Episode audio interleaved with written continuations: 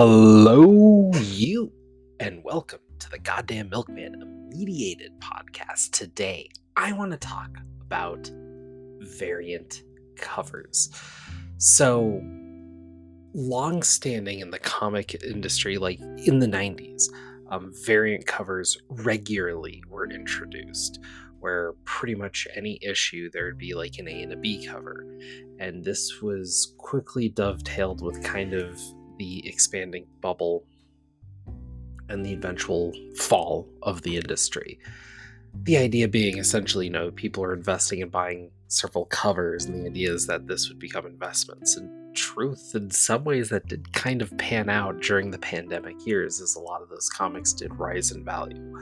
Not to the amount that they were told to do so, because people are imagining these image number ones would be worth the same levels of like Amazing Fantasy 15 or Superman 1 or Action Comics 1 or something like that. Obviously, no. But, they went up a bit.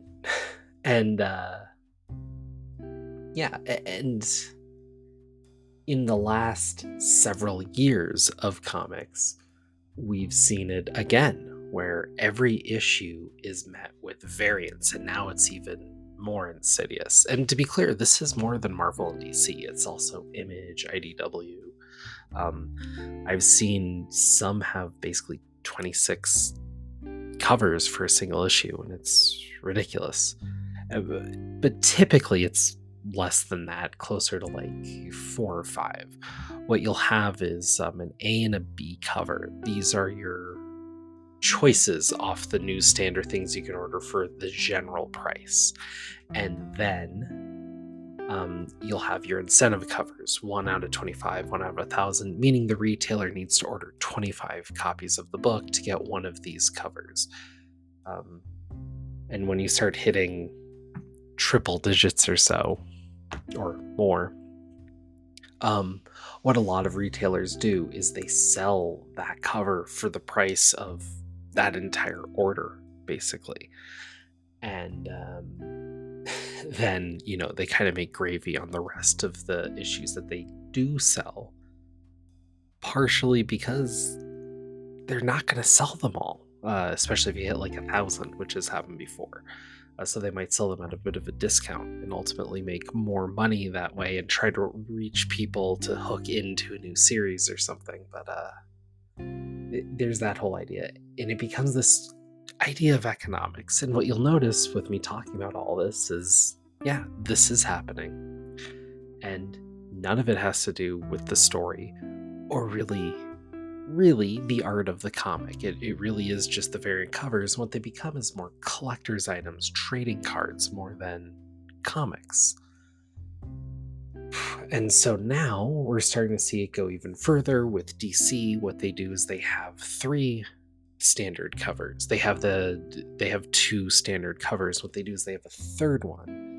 But what's different about that is less actually the cover on the art, which I think sometimes isn't different than at least one of the standard ones, but it is different stock.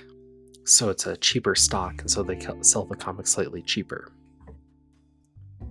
And so you have that now coming in, and that's an interesting economic way, making your comics a bit cheaper to make them more accessible and get more to push. And I think that's healthy. So we have all that going on, and that is the bubble expanding again. But now we have a lot of famous artists putting out covers, and clearly they're churning out content.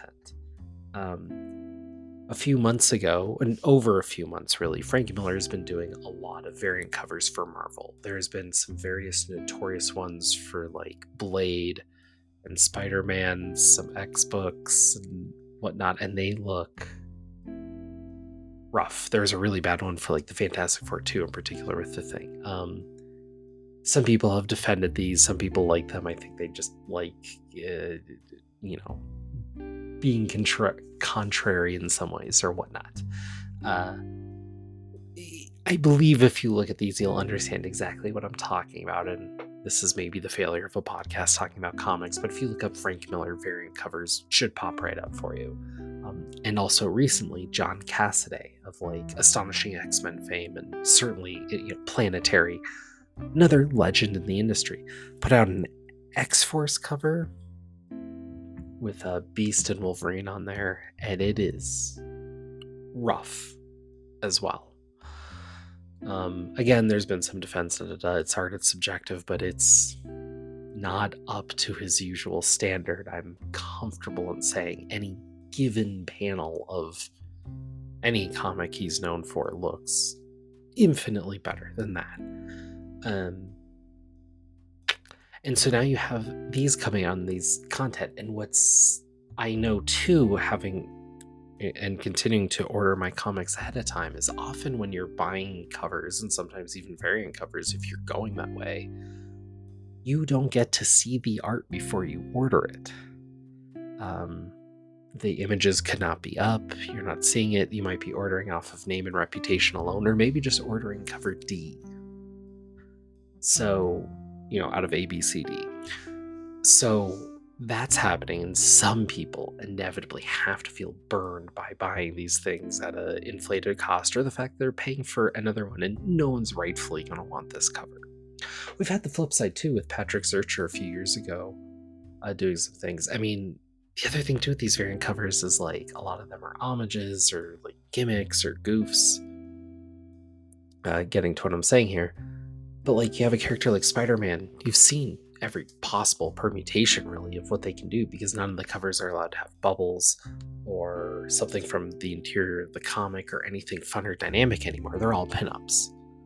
So Patrick Zercher did two pretty impressive covers. One was Spider-Man peeking out of the blinds, and the other was his likeness in a profile view kind of etched out of webs. Both times, those covers became other variant covers because the cover itself was so successful. Luckily, I haven't seen that become too much of a trend, but all of this is getting away from comics and the bubble's expanding, and now we have this push against this bubble with